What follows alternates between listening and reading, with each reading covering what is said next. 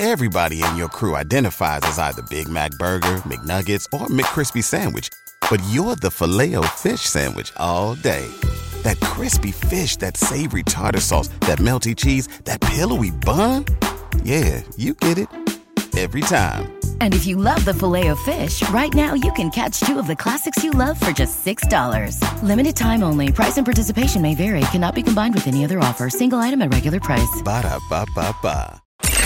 This is the Spurscast with your host, Paul Garcia. And welcome back to another episode of the Spurscast. On today's episode, I will be speaking with Project Spurs writer Collin Reid. In this episode, Collin and I will discuss the San Antonio Spurs' team salary going into the offseason. Let's go ahead and jump right into this episode with Collin. Collin, how are you doing? I'm doing great. It's uh, one of my favorite times of the year. The playoffs are starting. You know, we last weekend was the uh, eight games in two days, but the plan has made that even better because you had 10 postseason games from the whole weekend. It's amazing. I love it. It definitely is made uh, every night fun. You can just turn it on and there's a quality game every night. I love it. I, love it too, man. Like it's it's so good the fact that we had like we didn't really have a clear favorite this year, and that's what makes it mm-hmm. even better. Is like we really don't know who's going to come out of this at the end of the at the end of the day. You know, once once June comes around in the finals. So I'm having a great time watching the playoffs. I know the Spurs aren't in there, but I mean, it's just really fun to watch more of these very um even teams. Now there are some series that kind of oh, yeah. get away from you know like like the Sixer series and stuff, but you know, uh, yeah, it's been a really fun time. But Collin, let's go ahead and jump into the, uh, the free agency for the Spurs. They're off upcoming off season, so that's what we want to talk about. Just the initial steps of it, just because there is still a long time until um free agency of it actually be, uh, com- comes around on July 1st, and we're barely in in a, in um, mid-April, late April. All right, so let's first begin with some news and notes, Collin, from the off about what's happened this past week. Even though the Spurs aren't playing basketball, there was some some news regarding their team. So we had talked about um, uh, it was Joe Garcia and I had last spoken about the uh, Spurs and Rockets finishing the regular season with the same record. So we didn't know who was going to actually get the second um, have the second worst record, which means that you're still going to have a 14% chance at the number one pick, but uh, in a worst case scenario, if you if you end up with the third worst record, you can become seventh, and you can fall all the way to seventh. There's a potential there to, for that to happen. And so the Spurs were in a random drawing with the with the Houston Rockets on Monday, and um, after that took place, the NBA announced that the Rockets won that basically coin flip, and so in a worst case scenario, Houston can only fall to six, whereas San Antonio can now fall to seven uh, in, in, the in the uh, lottery. Now, there's a very very small chance of that happen, happening to either team. So um, the Spurs is you know st- still best odds are to end up with a top three pick there, uh, since they have a 14% chance with the Rockets and with the Detroit Pistons. Um, what else do I want to note here? Also from that from that drawing, uh, we do want to note that once we find out who gets that second uh, that second worst record, uh, I mean who gets the lottery pick, it'll impact who, uh, the Spurs' second round pick. They're either going to get the 32nd pick or 33rd pick. It kind of depends on where or they and the Rockets um, um, end up. And then lastly, they also they are also going to have the 44th pick in um, via the Toronto Raptors in the second round. So they're going to basically go into this draft with three picks, one in the first round and two in the second round. Uh, there's also some some CBA updates now um, from Shams Charania of the Athletic. Now again, we want to note that none of this is actually set in stone yet. You know, they haven't actually written out the agreement. These are just things that have been um, you know agreed to by both sides, the players union and the NBA. And so Shams and Woj are continuing to report different um different different numbers and different um kind of uh, uh, new details from from the deal. So one of the details that we talked about when you and I last spoke a few weeks ago was the room exception is definitely getting a 30% increase. So it's going from 5.5 million to 7.6 million, like we like we spoke about. But one new detail is that max contracts for that type of deal can now be up to three years in length, according to Shams. Uh, and then lastly, there's going to be a second round pick exception. The details are still a little vague here. Uh, Shams reported that it's a, it, it, that the players can sign for three to four years uh, contract length uh, up, up to the minimum salary. Uh, he also mentioned for a third year player that didn't make too too much sense. I wasn't sure just quite yet. I, mean, I think there's more details we're waiting to see, but that's important for the Spurs that second round pick exception because, like I said, they're going to end up going into this draft with two second round picks. Uh, what are your what are your thoughts on um, the how the coin flip went, and then also just any of these new details from the CBA? Yeah, so the the coin flip obviously not going the Spurs way is is tough, and that's one of those things where the last day of the regular season we had the tank fest between the Mavs and the Spurs, and I think it came to a place, and I know you know everyone was like, why did the league investigate the Mavs and not a team like the Spurs or the Rockets? And I think that last game of the regular season was like a clear example as to why, because both teams had very big incentive to lose that game and like the Spurs, you know, they might rest Devin Vassell even if it's just like a little small injury, or they might rest Sochan because, you know, he stubbed his toe four weeks ago or something like that. But like they are not trying to be like anti competitive And like when the guys are out there on the floor, like Pop still demands a certain level of execution. Like he's still trying to run his game plan.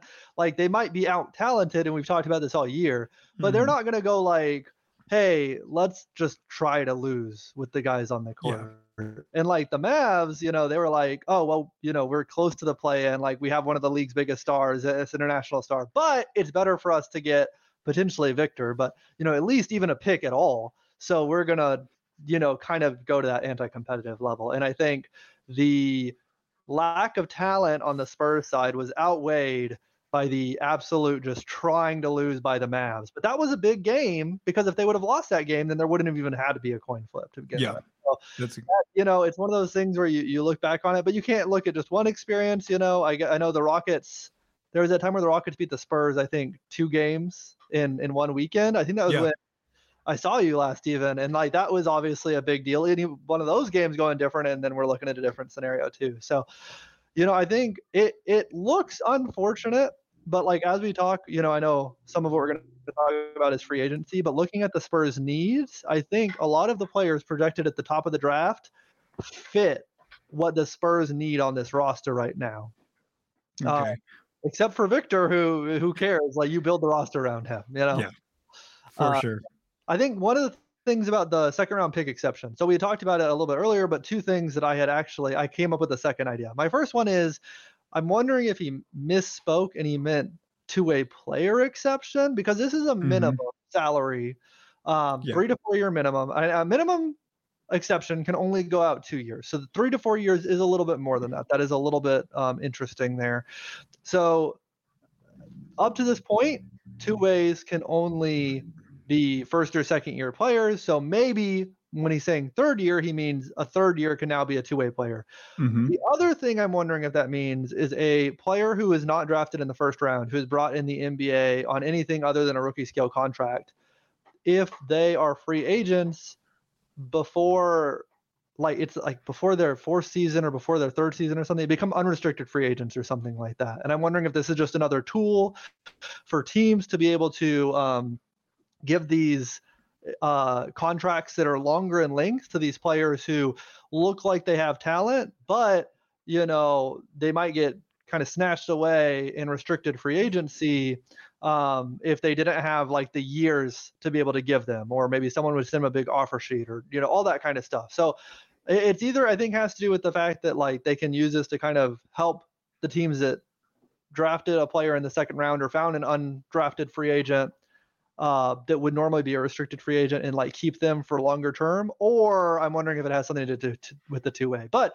the the more exciting thing about this is the fact that Shams is saying this again. I've heard some other people talking about this too, like the Dunc'd On guys. I think that the terms are probably getting finalized, so okay. we're we're not going to have to like the fact that Shams had something this specific that came out weeks afterwards, I think we're not going to have to rely on reports say, wait, did he mean this? Did he say it this way? I think I think we're yeah. not far away from the document being published. Uh, which obviously will mean that you and I are then waiting for Larry Coon to make his FAQ. But after that, then there won't be any more questions, which is nice. Yeah. Yeah, I would just, I mean, just a prediction. I would think like for sure, like by like early June, they're doing it. at least a month before free agency and oh, everything oh, yeah. kicks into place because they got to have, you know, the team's got to study this thing and make sure that they, they're ready to go. And uh, yeah, so so just to, to kind of give some context, what Collin mentioned it was that, like he said, uh, we do see the scenario for some teams where the second round picks, the, like like he said, you can only sign them if, if you sign a veteran um, minimum uh, deal, then you can only be for two years. So what we're saying, what, what what they're saying here in this new reporting is that if it is that that second round exception where they can go three to four years, sometimes we see that teams that want to sign their second round picks for three to four year deals. They have to use part of like their biannual exception or their mid-level exception. They, they basically can't just use the veteran minimum. It doesn't work that way. So so maybe that's that's also another part of it. So again, we'll see what happens as the final details uh, do come in and once that actual document is ready to go and for all of us to read.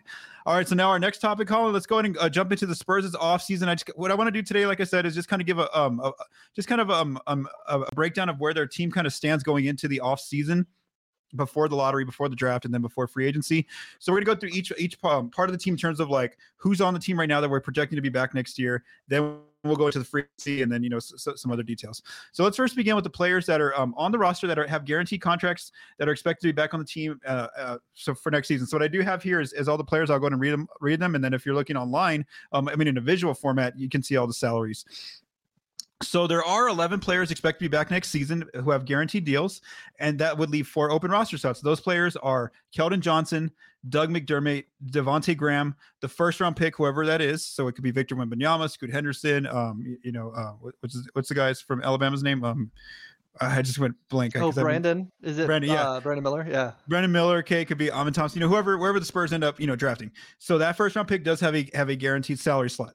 Then Zach Collins. Now he's on a non-guaranteed deal until until um, June 23rd. But Coach Pop, right before the season ended, did go out on the record and basically say Zach Collins will be our starting center. So we're assuming they're going to pick up his option. So again, I don't expect them to waive Zach Collins. So I'm putting him in the group of players that are expected to be back next season.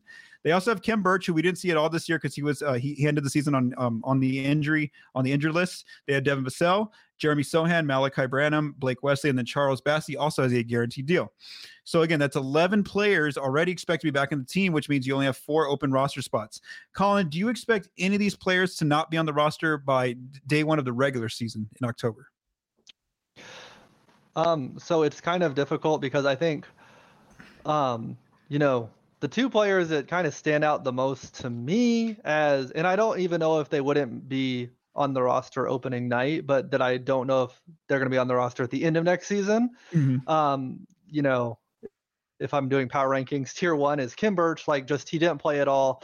Yep. Uh, the Spurs have a couple of, you know, they already said Zach Collins is our starting center at least next year, and they have you know Charles Bassey, and they have you know not officially rostered Dominic Barlow, but they have a couple of like these young guys who have some potential, and I think that they're they're going to want to see more from Charles Bassey and Dominic Barlow than they would out of of Khem Birch. You know, I think you know obviously he was there to make the trade work for the Raptors getting splitter, and then I think kind of like in another tier of likelihood I would say Devonte Graham. I wouldn't expect to be there by the end of next season. Um, I don't know if like like he's good enough that I don't see them just waving him in training camp yeah, or something like sure. that. Mm-hmm. But but he's definitely someone who I'm looking at as like ah, I don't expect him to be making it through the end of next year. And if that involves a trade in the off season where another team can pick him up, or if that involves like well he's going into the season but he's not finishing there. So uh, and I guess the reason why I mentioned them, even though your question is at the beginning of the season, I do think that they'd be open to trading either of those players mm-hmm. before the season started. Those are the two that stick out to me. I think beyond that, you know, on on Twitter, I kind of tried to do this little like uh, free agent preview with the fans or whatnot, where I was talking about like, hey, who do you think the core is? Hey, and part of the reason why I was doing that was, you know, people kind of the number one answer that you see for the core that people really look at is um, going to be Jeremy Sochan and Devin Vassell. And you're mm-hmm. looking at what this roster needs, but also what those players would need around them. And really, like creation from the guard spot, a wing size guy who can defend and has wing skills, you know, creation from everywhere on the roster and shooting. You always need more shooting. And so I look at the top of the draft, you know, the first four projected picks. Uh, you know, number one, Victor. Number two being Scoot, then Brandon Miller, then Amen Thompson. You know, and it's like their biggest needs. They would have to, and like I'm not, I'm not a draft guy, so I don't really know what it's like mm-hmm. after the top biggest names. But they would have to fall out of the top four to not draft a player that it looks like they at least have the potential to meet one of their big needs. So I think that's where they're with some of these people that they're not super invested in. You know, they're going to wait until after the draft because, like, when it comes to uh, guard creation. You know, like if they draft Scoot, they're probably not thinking too hard about like, well, where can we find a point guard that can make, you know, like Trey will yeah. probably become the backup at that point, and they're probably going to say we feel good about this for at least a couple of years. You know, and the one thing where I didn't mention a need is Victor, but like I said earlier, if you get Victor, it's not like, oh well, you know, he's not point guard creation. Well, let you know, you build around that. You just you yeah. start from there. Yes. And so I think first of all, that's where some of my optimism lies. Is like any obviously Victor is like changes the course of your franchise, but mm-hmm. any of these top four players like really fits something that the Spurs need. And so I think, you know, outside of on this list, Khem Birch and Devonte Graham, you could see either any of these players being like, well, you know, they draft they just drafted Amen or they just drafted Brandon Miller. So I don't know if they need this player on the roster going forward. Or you can see them as being important to the Spurs at least next season, maybe not going forward. So I think it's kind of hard because I think a lot of their offseason strategy is going to come up in the draft. But those two players, Graham and Birch are kind of the two that I'm looking at as I don't think they're anchored to San Antonio either either way by their side or by the team side. Okay. Okay. I, I agree with you there. Where, um, again, I think that the Spurs would, would allow these, those two players, Graham and, and Birch, to be on on the trade block, but they're not going to be aggressively trying to shop them. You know, say mm-hmm. you see, you know, you know who wants. To, if, if a team calls and they're interested, well, then yes, the Spurs I think are going to engage in those conversations. But like you, I, I don't expect they would be just aggressive and trying to, to either to either trade these players or even try to waive a player, like like um like Birch who's in the final year of his contract. Again, I think that they would try to get some sort of value um uh, for for either of these players, and it would probably take though up until the trade deadline, like we saw this past year with like Josh Richardson, and Jakob Poeltl. Uh, Doug's a little bit a little bit tougher for me just because again he's also the, coming into the last year of his deal. But I feel like like what you said, w- wherever they draft, they're gonna Doug's a great you know wing to have out there to, for your shooting. Whether it's like Scoot who has another another shooter, um if, if it's Victor Wembanyama, you have another shooter there.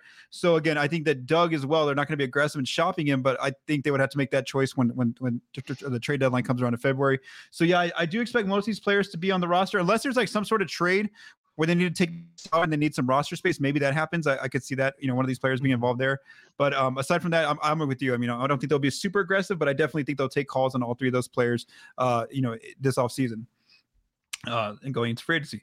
All right, so those are the players. Um, again, with guaranteed deals. So again, you have 11 players on the roster. That means you have four open spot roster spots left. And again, this is this is assuming uh, they're they're they're already adding in the, the first round pick.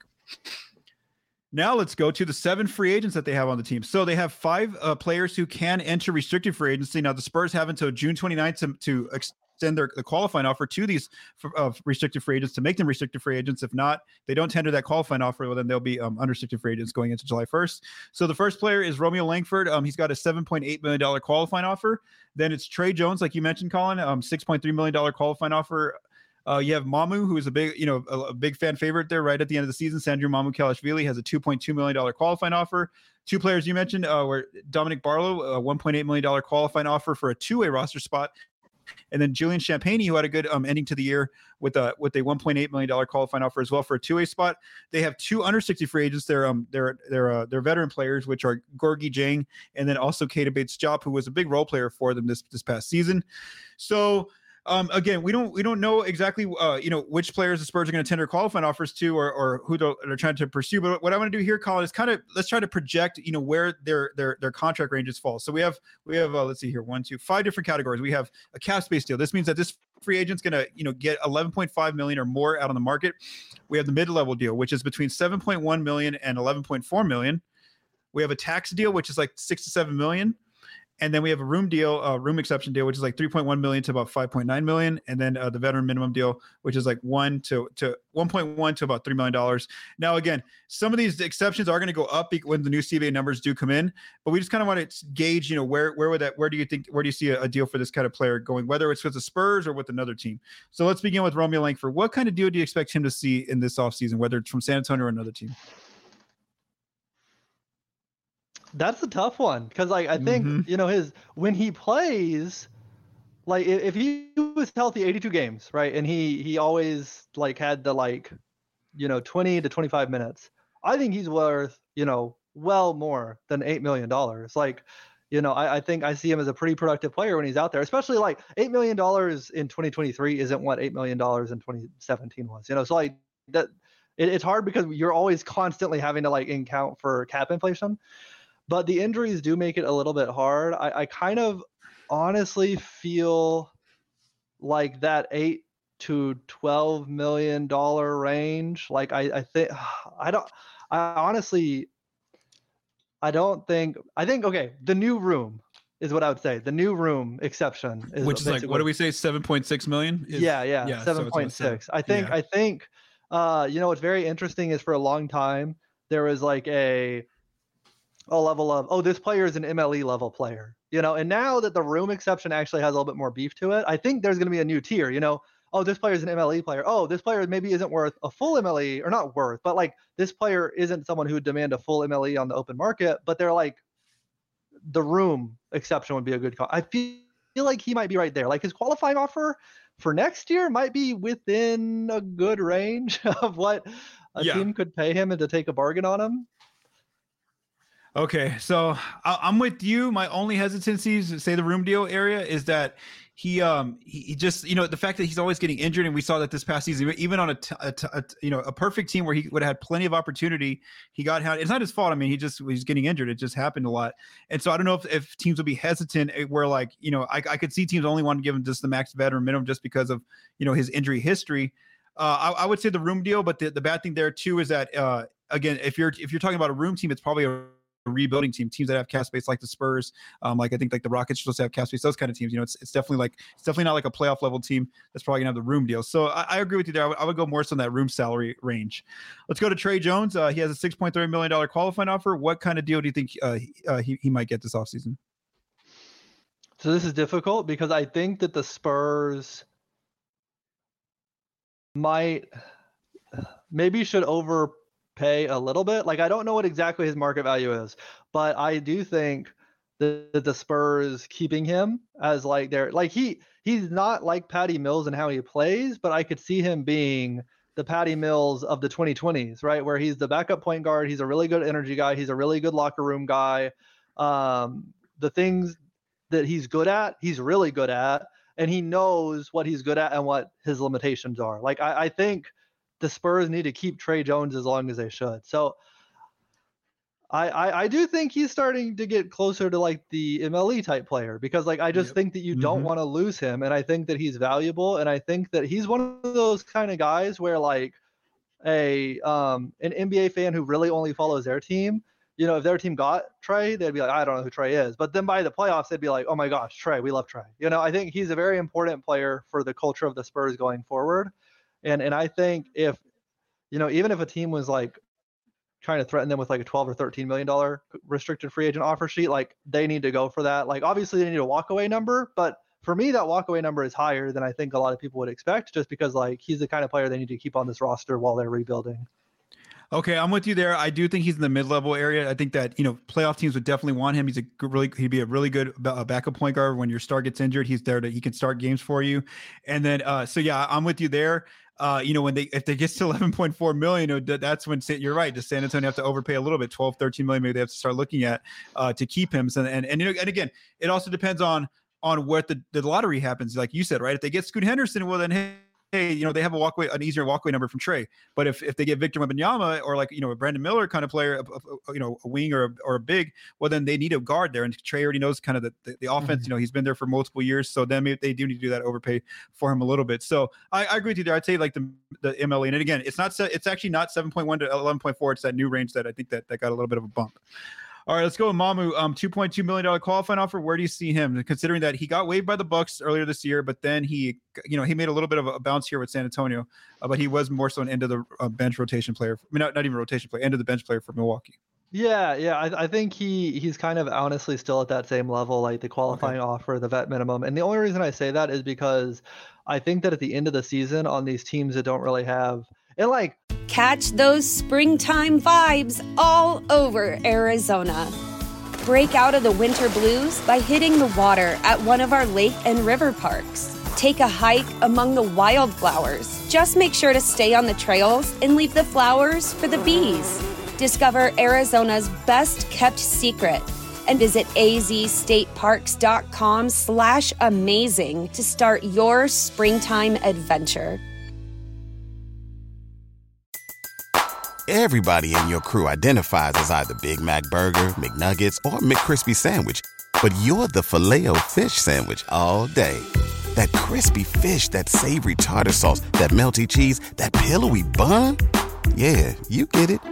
Every time. And if you love the filet of fish, right now you can catch two of the classics you love for just $6. Limited time only. Price and participation may vary. Cannot be combined with any other offer. Single item at regular price. Ba da ba ba ba the, watching him play the way that he did, it was awesome. I just I think that there is some skepticism on teams because people have gotten burned before when a mm-hmm. player has a performance like they have at the end of the season because a team is resting a lot of their best players yes, or a yes. team is not playing a lot of their best players and now all of a sudden a, a guy gets usage that they normally wouldn't get. And it's not just usage, but it's like zero pressure usage. You know, this yes, isn't like yes. a, a, big playoff team bringing in Mamu and saying, "Hey, you're running every down for us, and if you lose, like there's going to be a lot of consternation and anger."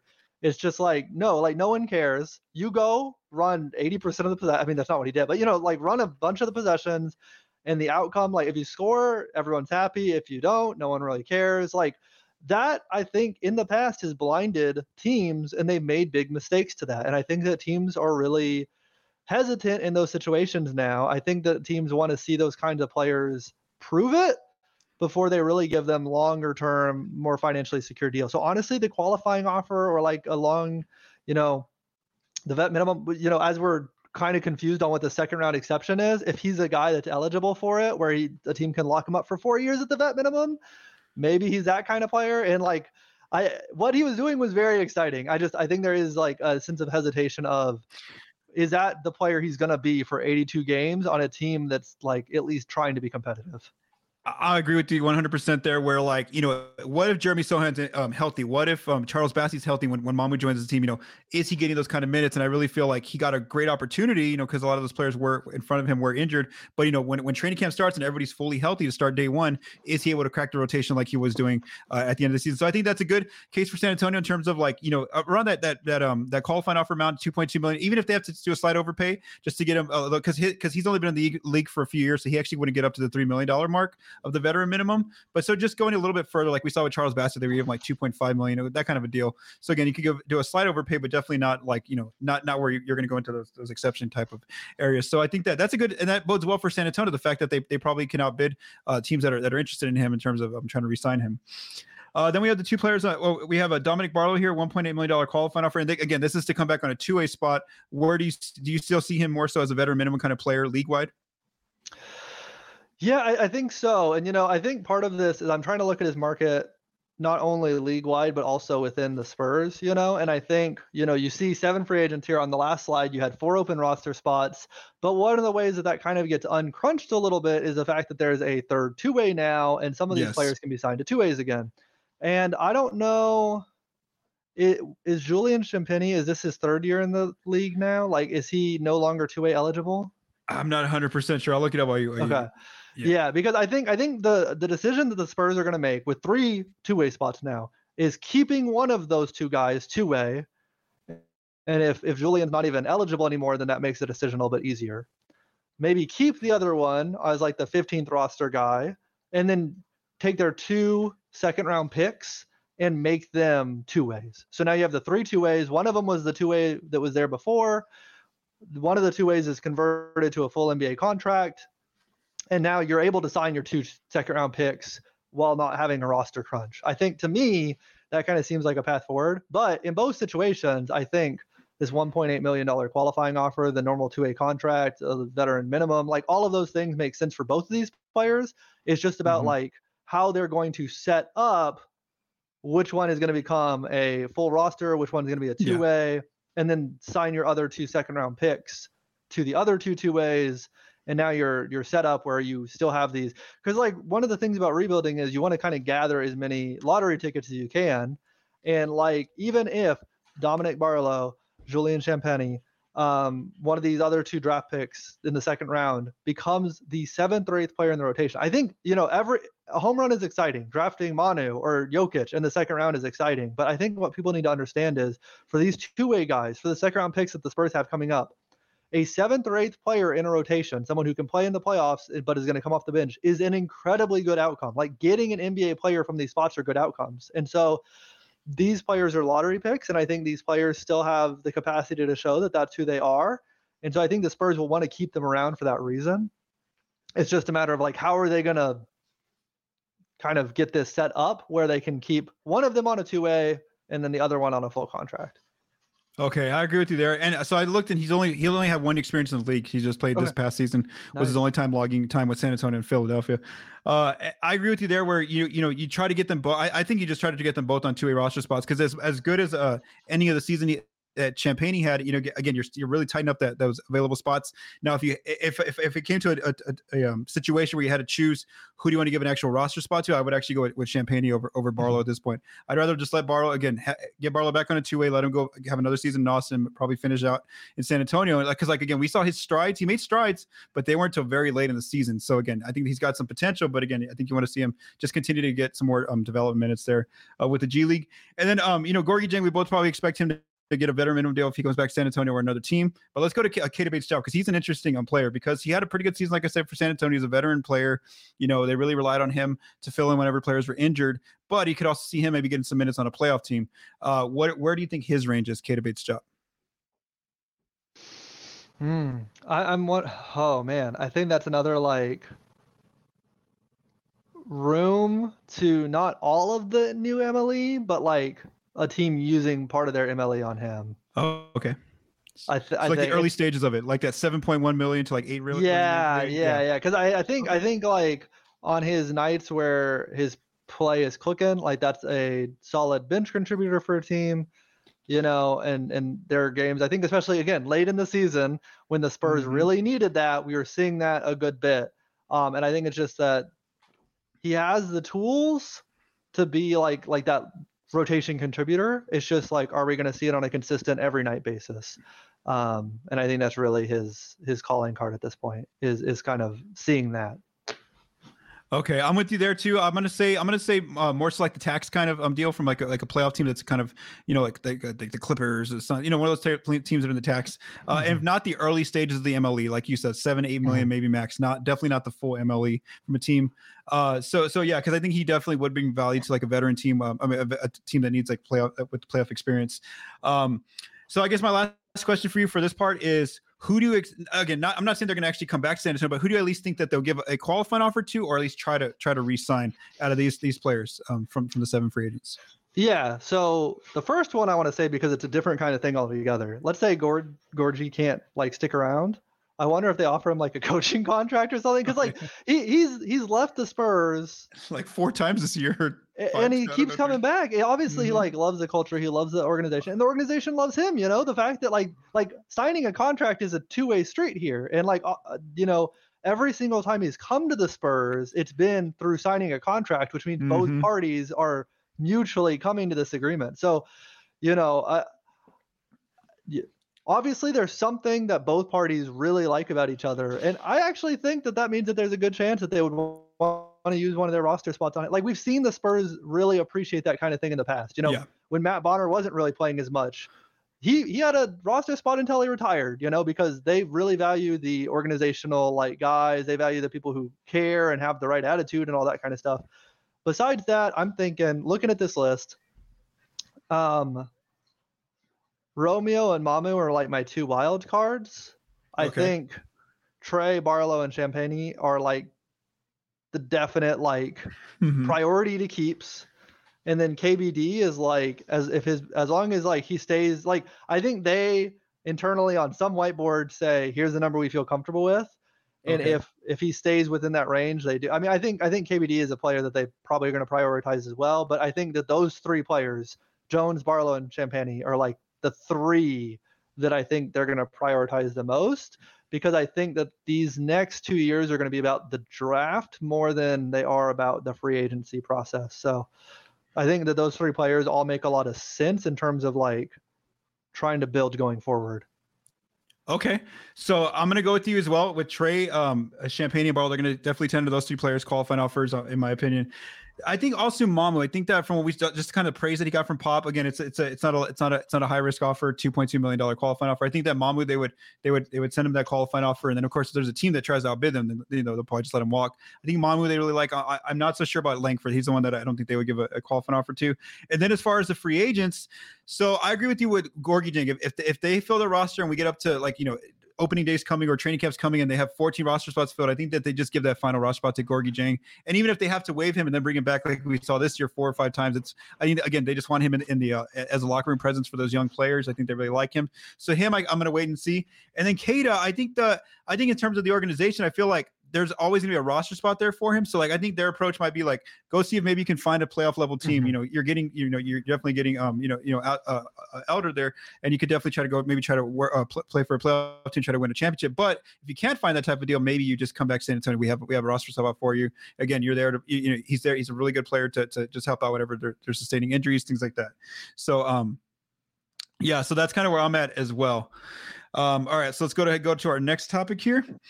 So again, there's seven free agents, and again, we do want to consider that there's only, there's only going in there's only four open roster spots. All right, so now let's go look at some cap space projections, and, and again, these are very early numbers. Uh, so what I've done is I've, I've I've um I've laid out a few different scenarios here. So let's assume that the Spurs um you know get very lucky lucky in the lottery and they end up getting uh the number one pick, so they get to draft Victor Wembanyama. Well, if they get Wembanyama, well then he's gonna actually take up the most salary in terms of the the those those potential um, draft areas. So he would he would get about 11.9 million dollars in year one of his of his new deal. So uh, with Wemby and no free agents, so let's say they let Tre Jones walk, you know, all those players, they could they could have up to 36.7 million dollars in cap space. Let's say that they get Wemby, uh, they they extend the qualifying offers to Tre Jones, Mamu, Barlow, and Champagnie, like we talked about. Then they'd still have 25.8 million dollars in cap space. And so um if if they do use their cap space, well, then they're going to have that that that new seven point six million dollar um, room exception they can use. And I also have here uh, the ranges for uh, where where they end up getting the first round pick. So if they get the first pick, it's a that that that pick in year one, uh, that player's salary will be eleven point nine million. Then the second round pick is going to be ten point seven million. Third round pick, uh, third pick, should I say, is 9.6 million. Fourth pick, 8.6. Then it goes all the way down to seventh, um, the seventh slot, which is 6.5 million. So again, if they if they get the higher that they that they draft, the the um, the more ca- the, the, less cap space they have. But then the, the lower that they draft, uh, the, the more cap space they're going to have. So my question would you to to you, Collin, would be they don't have enough, even if, like I said, even if they, they got Wemby, but they let everybody else walk, they don't have enough to offer like a, a max free agent contract to, to a player with, with, unless that player is like in zero to year, seven years experience. So they don't have enough to like go get like that, that veteran, veteran player uh, on a max deal. What do you think their approach is going to be considering they're going to still be a young team? You know, they're, they're, they're barely going into year two of this rebuild. Um, what do you think their approach would be like this season where like they're kind of just keeping their cap space to try to bring in um you know maybe tradable contracts and then get uh, draft picks or do you think they'll be more active in, in trying to pursue free agents I definitely don't think they're going to be super active. I guess, you know, obviously, like, I think there are some, you know, uh, just looking at the discourse, some people believe if you get Wemby, then you just turn it on to 60 right away. I don't think mm-hmm. they do that, but I do think that maybe at that point you try to go after a couple of the younger, like, available players that, like, might have some talent on them and you're a little bit more aggressive in that regard. But, like, I, I think still, for this upcoming year. I, I think really you're targeting. So like, let's say last summer was year zero, and then this is year one, year two, and year three, and then year four you're hoping to make the playoffs. I think year two and year three is really where you're hoping to like make some big additions to your team via free agency after you've done it in the draft. I think year zero, you know, was like the big teardown, and then year one, I think they're still going to be hoping to add bad contracts and take assets on in return for that. I think they would have done that last year. They would have gone into the season with zero dollars if they could. You know, I mean, they would have been a third team in a Westbrook trade if they needed to be, if it would have been at the right price for them before the season. I'm almost sure of. Unfortunately, there's not a whole lot of bad contracts in the league anymore. Mm-hmm. And some of the contracts that weren't really great got resolved this year on the buyout market. So, you know, there is, you know, the first one that comes to mind is Ben Simmons. You know, like, do they want another shooter on their roster? The Nets around, you know, they they added some defense in the trades that they sent out. Do they want to bring in Doug McDermott and be willing to send out some assets to the Spurs to take on? But you know, that they, they depleted their assets, regained their assets. Like they're they're in such a whirlwind position. I don't know yeah. if they would do that. That uh, something like that where it's the team that's like hey we're kind of married to this guy for two or three years but it's kind of tying up our cap space. We can send him to the spurs along with uh hopefully what's a late round first for that team because they're hoping to compete or whatnot.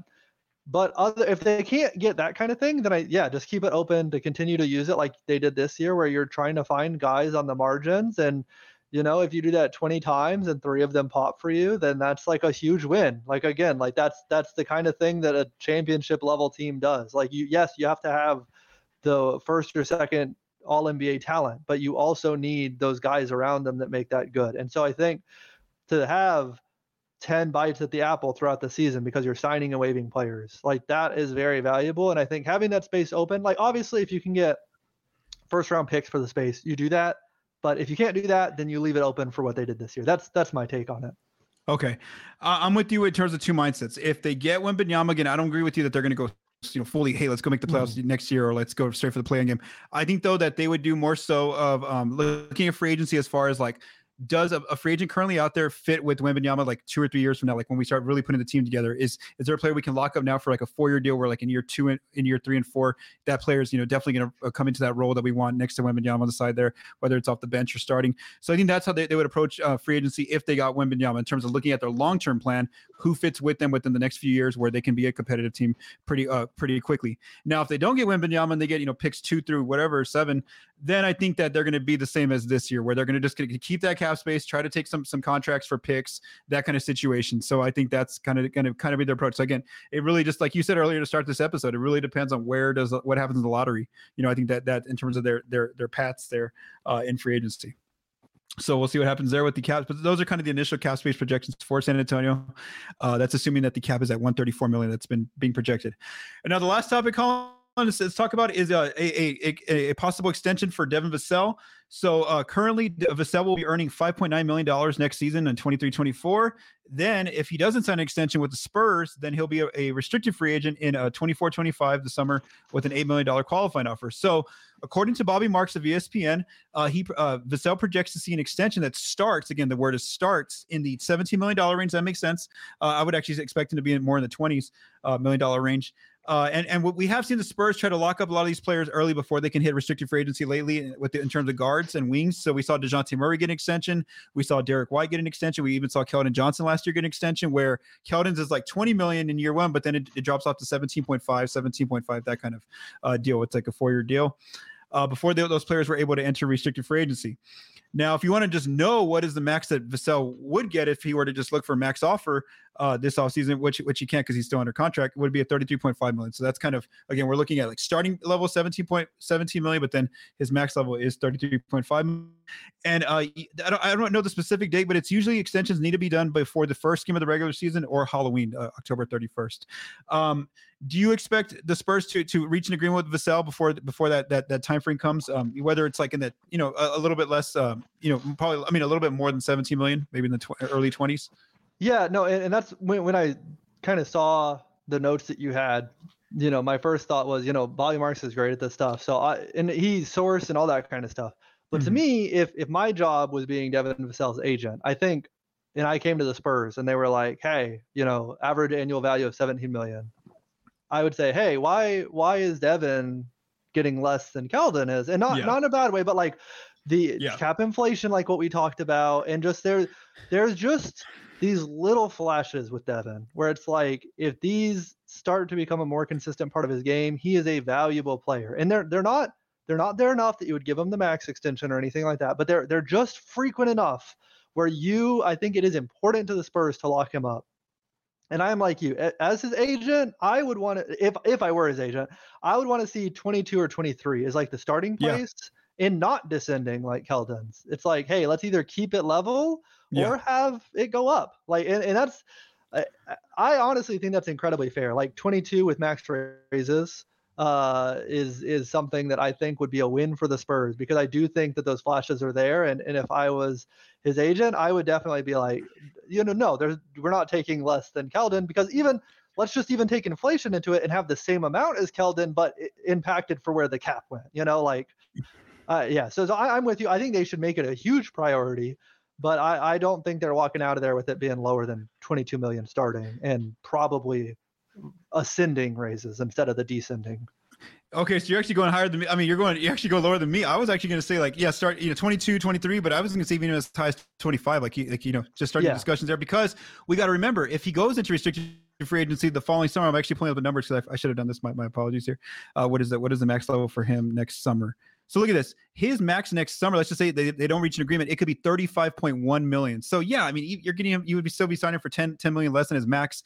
And again, in the Spurs camp, you know, again, he has he, he didn't have, you know, he definitely showed strides. You know, that's the reason why you're giving him this this big amount. But also, you know, he, he has had you know he had an injury history this year. where He only played like 38 games. So so uh, again, I, w- I would even say, you know, I'd be comfortable with just 25 million uh, easily as the baseline, just because like again, you got to yeah. look at what what would he get on the open market the following year? And again, his max could be up to 35 million.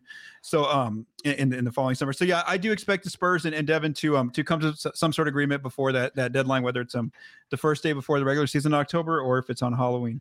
Well, uh, I think so one th- other thing. Go ahead. Sorry, just just one more thing no, about okay. that is you know you're looking at that list: Dejounte, Derek, Keldon, and then Devin. I think one of the biggest differences is you know all of those players had potential to different degrees. Um, but I think out of those four players, Devin has the most explosive potential over this next yes. year. Like like the player that we think of him now is is already vastly different than what we thought of him just after year two. Yep. And it might be the case, like you said, the max like like that $35 million max, would I say it's the most likely outcome? No, but I think of all of the players that the Spurs extended, he's the one who has that pop potential. And like I just wouldn't play games with that. And I think that the um, Kawhi situation where they kind of played around with it so they could sign Aldridge and they made him go into the last year and become, and they gave him the max that he could, but players really seem to not like that. Like when you have the ability to extend them and you don't, yeah. and you kind of play around with it, like that seems to be something that players really hate. And so it seems like after that happened with Kawhi, the Spurs have been completely the opposite. They're not about that at all, and they they try to play it a little bit safer. And and just like whatever Devin becomes, you cannot let that pop potential walk away. That's just too much. That too like he could be a number two on the Spurs next playoff iteration, and that mm-hmm. wouldn't be crazy. So you, you just you can't let that walk away from you, or you can't let that become 35 million when it could have been 25 the year before, like you're saying.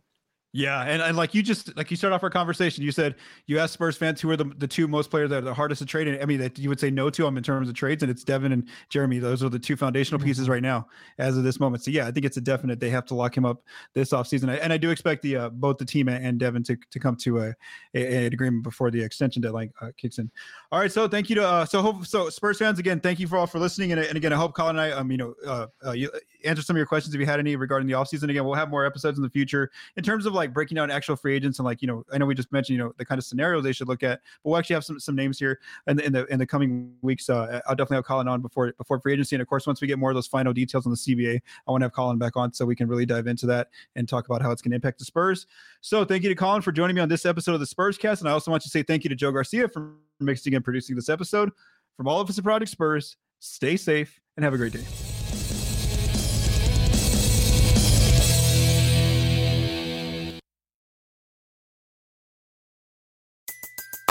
Everybody in your crew identifies as either Big Mac Burger, McNuggets, or McCrispy Sandwich. But you're the filet fish Sandwich all day. That crispy fish, that savory tartar sauce, that melty cheese, that pillowy bun. Yeah, you get it.